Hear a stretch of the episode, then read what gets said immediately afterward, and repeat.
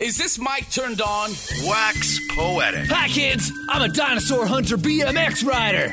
Long division sure comes in handy. All the little girls dream of one day biting into a corn dog and smiling at the camera. If I ran the web, you could email dead people. Wax poetic. Just say no to family values. In the terrarium is herpes. Herpes is a hermit crab. And I don't give a moment's focus to who does or doesn't like the sound of my voice. This is Wax Poetic on Co op Radio, CFRO 100.5 FM. So what if I write a poem like a song?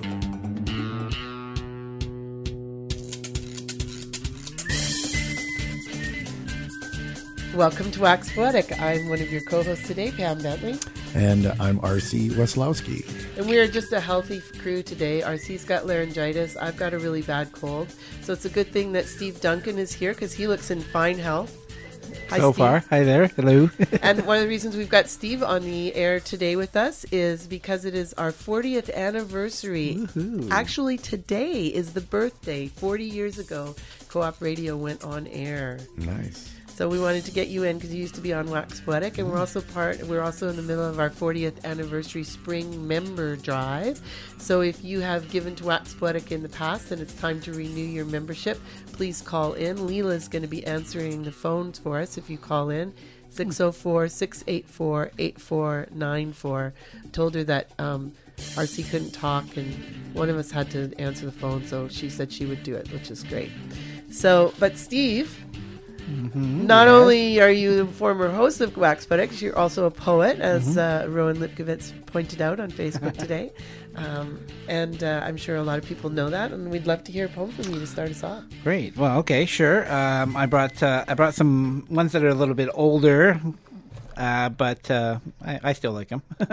this, uh, so this one's called uh, since and since it's the 40th anniversary, uh, this one's called "Party Like It's the End of the World." Nice. So. Today feels like the day after the end of the world party.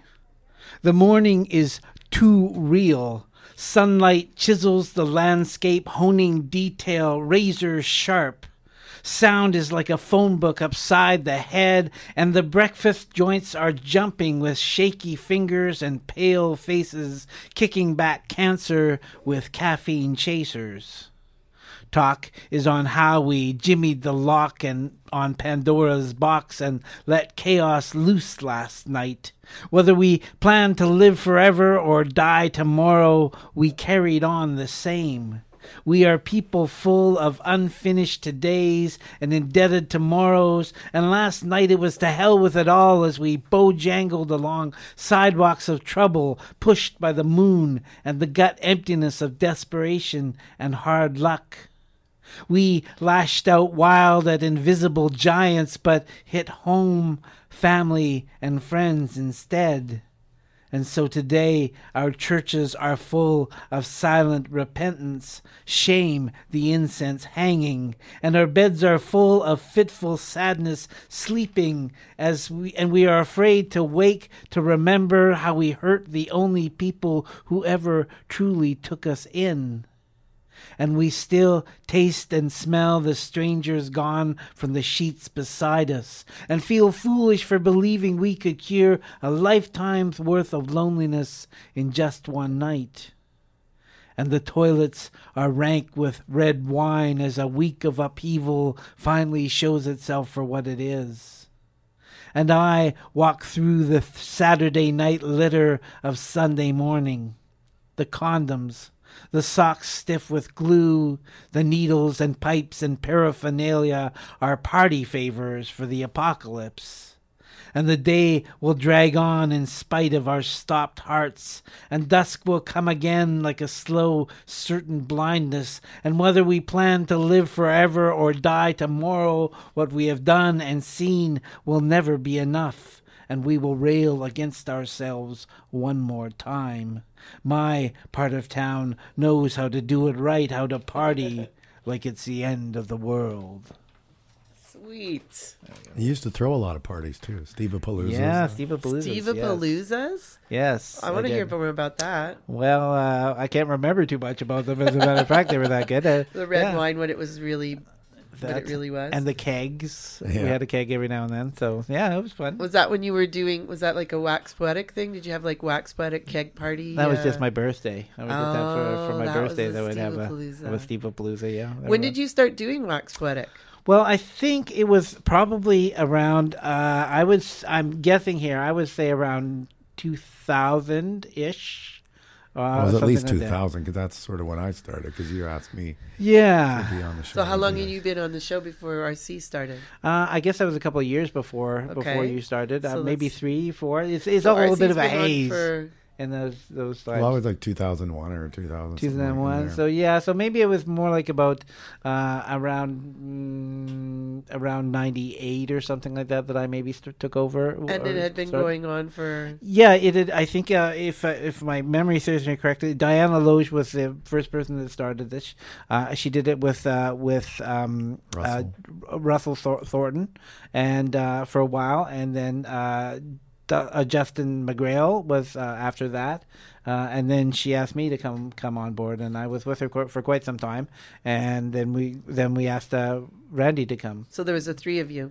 Yeah, yeah, we kind of would spell each other off because you know uh, the work commitment and stuff like Yeah. commitments and stuff like that. Sometimes it was good to. Ha- it's always good to have an extra hand. On the, Yeah, it is. you Did know, you, ever ship. do the show like the three of you and a guest? All the. Oh, yeah. Oh yeah, all the time. Yeah, all the time. So it's yeah. just you weren't always all three of you there, but you were. Kind yeah. Of Sometimes to. it was was down to just one of us. That, that was quite often the case, or or you know the two of us or whatever. So So a shout out to Diane Lelouch because she was the one that started it all. yeah, for sure. It Yeah. was near the beginning. But I was uh, just thinking uh, as well that um, there's a couple of uh, like this is the 40th anniversary of um, Co-op Radio, but we had the Vancouver Poetry House.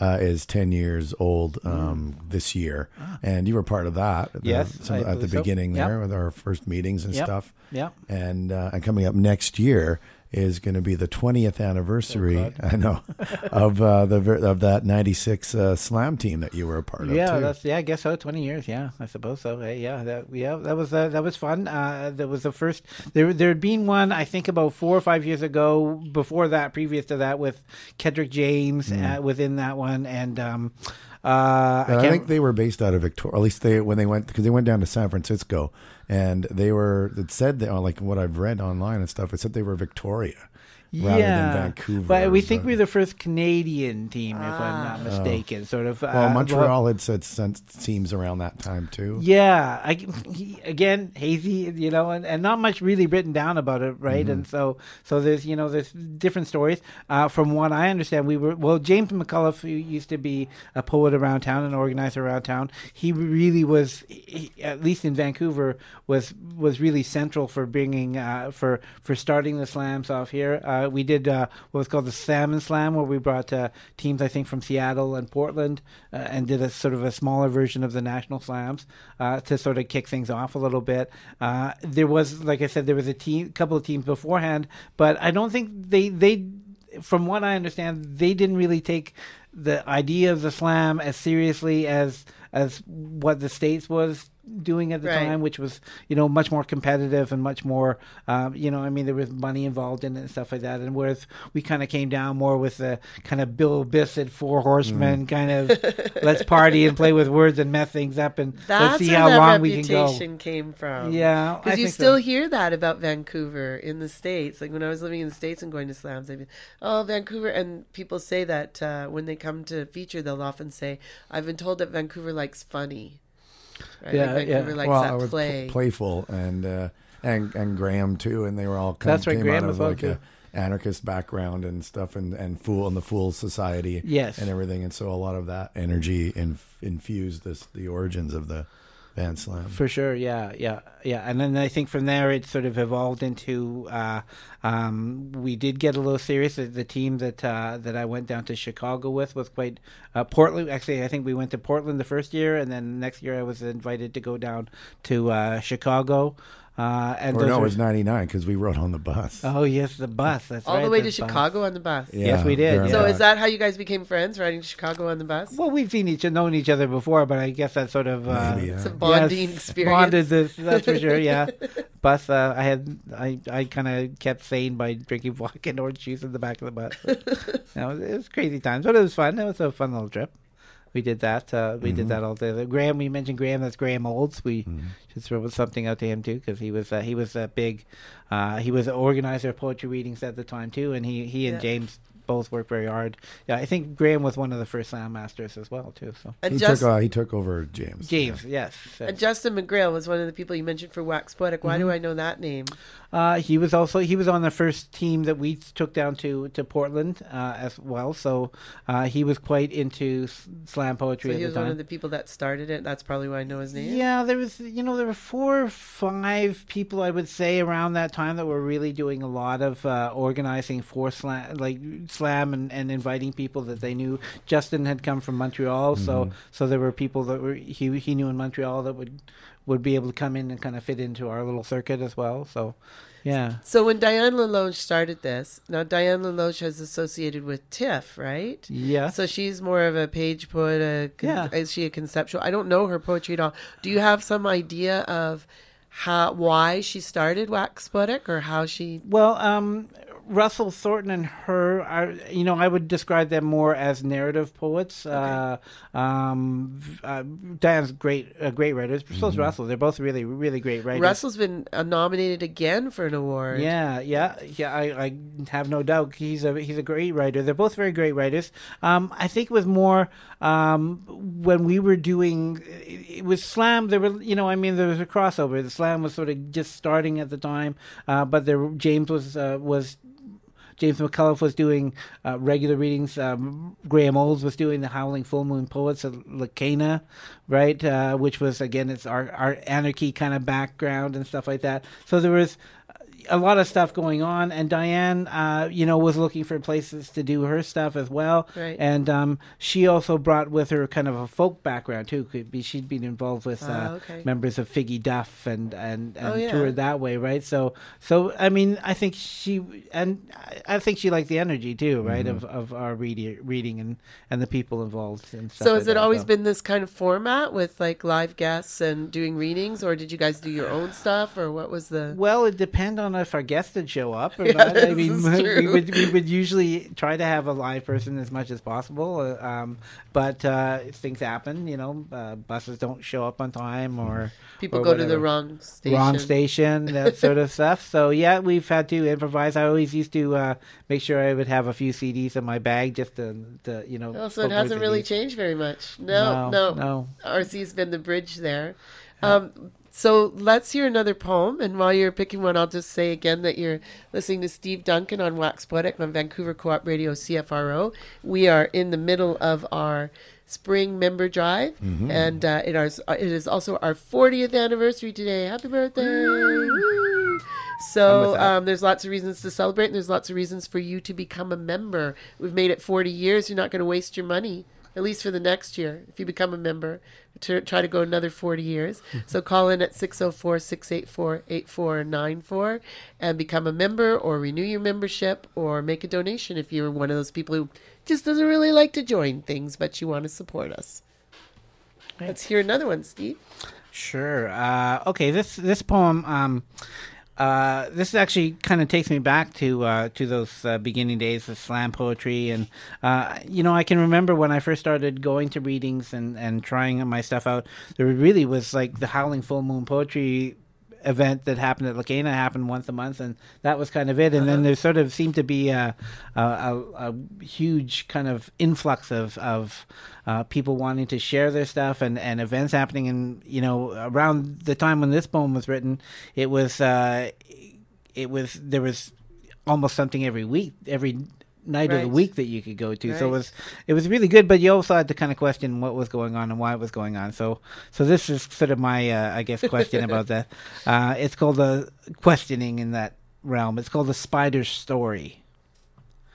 So this stupid spider kept stringing his web across my front door frame, Every day I left for work, and my hand was the machete that severed his world.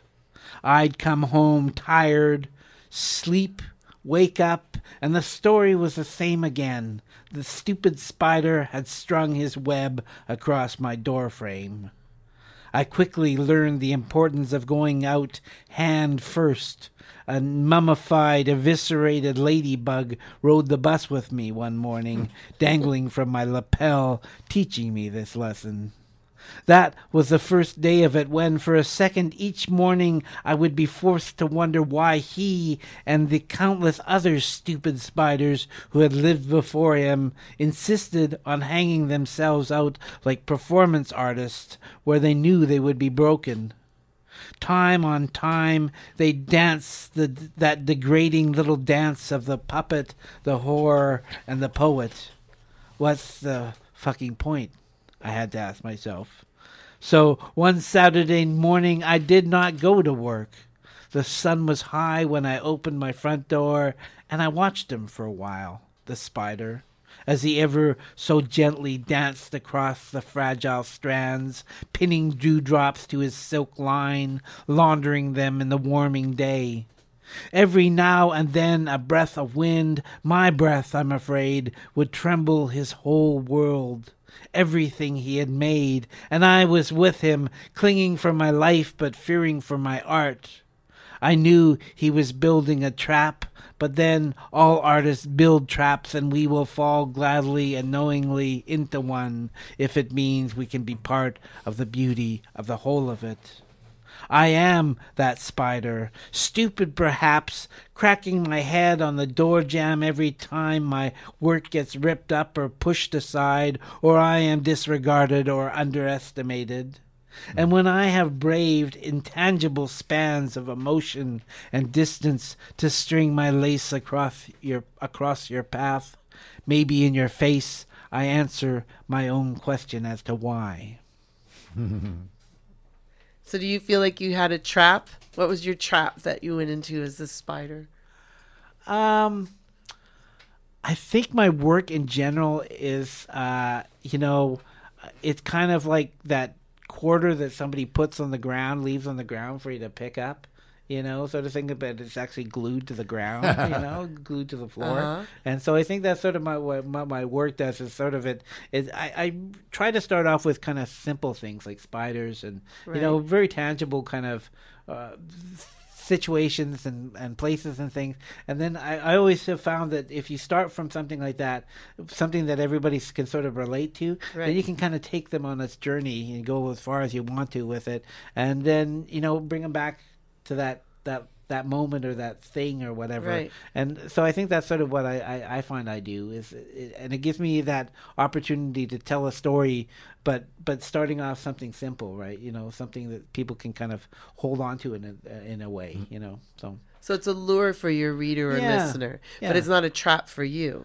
Um uh, in a, in a sense, it's kind of a trap because I could have probably been, you know, doing other things than writing poetry at the, you know, so you know, uh, so in a way it was a trap. But but poetry has been pretty good to me, I must admit. So over the years, so do you feel like you were underestimated or disregarded? I think that's what the lines were in there. Yeah, or at the time, I, did you feel that way? Or probably, you know, I think, uh, you know, I I suffer from what most artists go through as far as thinking the work sucks at times, or you know, or thinking that people think their work sucks at times, or you know, and, and in those beginning days too, it's really hard to get people to listen to stuff in general, right? right. You know, I mean, uh, you were usually going into coffee shops where there was an espresso machine going constantly or the sound of the cash register going off or whatever you know or uh, you know people just weren't always willing to listen to it whereas i think it's all changed now i think so we've got it easy now Easier supposedly. for sure, yeah. Yeah, I'd say so. I think people actually will come out to a poetry re- event because it's a, a, poetry event as opposed to they don't stumble out. in and then there's a poetry. Oh yeah, oh we're on. here, we're stuck here. Yeah, okay, yeah. I don't want to leave now. That's how they're trapped. yeah, yeah, exactly, right. So make it look like something else. Yeah, yeah, yeah exactly. Yeah, and and there Fernando was has a, a line in it there and it's about getting stuck at a poetry reading, and then and then I think at the end of it, it's I just came in to get a falafel. Maybe that's why he always stands at the back so he can go out the back door if he Yeah. starts to Okay, feel yeah, trapped. yeah. You know, like he, I always notice that he's there, and then all of a sudden he's not there, and he's like escaped at some point. Yeah. I don't know what it is that sets him off that he has to leave. Bad poetry. he has like a certain cat number count before he, He hits can hit- the yeah. door. Yeah. Uh, what are you working on these days? Um, well, I've been doing a little bit of. Uh, I've been trying to do a bit of creative writing as far as mm, fictional type stuff. Uh, well, sort of semi-fictional. I maybe call it creative nonfiction. Um, you know, stories sort of based on things that happen to me. Uh, mostly short stories. Um, you know, uh, I I don't have a huge long attention span, so so I tend to. Uh, I like the short short story, um, and it just sort of fits into my lifestyle. No a little bit better. sci-fi. Uh, some. I'm I'm sort of debating. I've been reading a lot of sci-fi, so you know, I'm I I I think I'm going to get to that point where I am going to write sci-fi. Uh, I, I and I I love watching sci-fi movies and and reading sci-fi books. So for sure, that's that's sort of part of it. And I think um, what even when I do write creatively, there's going to be sort of that uh, existential kind of aspect to it as well. You know. I know that you are really interested in old time radio, in like radio plays and that sort of thing. Yeah. Are you still? And, and is that what got you? So a couple part question. Is that what got you to say yes when Diane asked? And then, had you been involved in radio before? And are you still doing that kind of stuff? Um, uh, what actually uh, before Diane's show, I was actually doing a show up at SFU with uh, uh, Andrew Lithgow, Lithgow that used to live here. Uh, we would do a show called the Twisted Balloon Radio Show. Um, that we did up there uh, every Saturday mornings. Uh, back at those back in those days, SFU um, had uh, a, a policy where they, they they actually had a spoken word coordinator that whose job was to get spoken word people to come in. So that was great for us.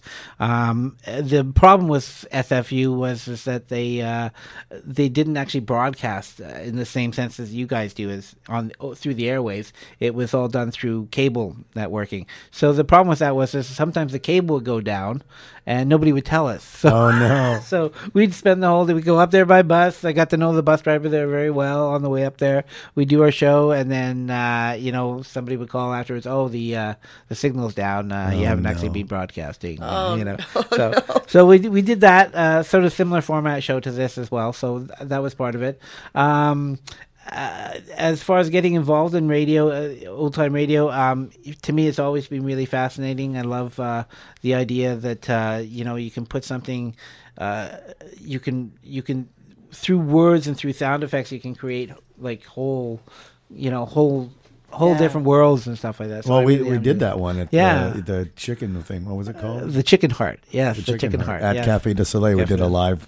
It was a fundraiser, I think, for Yes, the for co-op. co-op we radio did- here, yeah. You did a live radio play. Yeah. Yeah. You, did you write it or did you do No, one we- that was it already a, written? It was a script that he found. He liked. Yeah, it was a script from this show uh, called. Um, uh, you'll have to. Can you help me with that, Randy? I can't remember the name of the oh, show. I thought that was the name of the show. Can you no, help me with that? yeah, no, it was. Uh, what was that hey, called you. now? Can you help me with Um, that? uh, do, do, do, I can't. Twilight Zone? Yes, but pre pre Twilight Zone. Um, so I can't remember the. I can't remember the. It'll come it. to you in a yeah, course, it'll come to me when we're off air. Obviously, I wanted but- to tell you that there's a new show that's piloting now at 11 o'clock on Thursdays called um, Ridiculum. And they're doing, I was like, Is that from the Jacques name of the, Lalonde's thing? Yeah, it's Jacques Oh, Lalonde's yes, thing. Jacques, yes. And uh, he brings in people and they do like little radio plays and they do all this sort Of, like when you said Twisted Balloon, I thought, oh, it sounds like the same idea. Uh-huh. But it's called Ridiculum. And uh, it's Right. uh, every once in a while I'm here working late when they're on. It's pretty crazy and wild, and they always have guests on, and so you might want to contact Ah, him yeah, because maybe. he's he's actually looking for people to send him scripts, Oh, okay. radio play scripts, probably mostly comic, but not entirely. I mean, he's doing his show Stroke of Luck again this Saturday. No, it was last week. Oh, it was last week. Okay, sorry. So he's been doing his show Stroke of Luck every once in a while, which I know isn't entirely comedy. So, Hmm. yeah. Well, maybe I will. Yeah, yeah, he's fun. I think we have time for another. Yeah, I was going to say we're almost out of time, so let's. Uh, One more If you've got piece. something that's like Yeah. three, four minutes. that'd Yeah, good. I think I've got a. Yeah, this one's not so bad. Okay, sure. uh, sure. This piece is called. Um, I read this book about uh, called Giants of the Giants in the Earth um, by O. E. Rølvaag. At least that's how I pronounce Ah, it. anyhow. Rølvaag, and Rølvaag. Oh, that guy. Yeah, yeah. Yeah. Rølvaag. Uh, and he uh, wrote a, it's basically about um, I think Norwegian settlers um, that settled in uh, Minnesota around the time Swedish Norwegian settlers. And one thing he mentioned that the first year that the settlers were there, um, they didn't encounter any any wildlife at all, not even bugs or insects. Insects. So Oh. so it was kind of an interesting little thing that I I started to uh, to think about. So this is called that first quiet year. The sky was empty, the land barren and too big to fully comprehend without going mad from the loneliness. The journey was mostly in the head, words jarring and foreign, lost in the expanse, no mountains to return them to.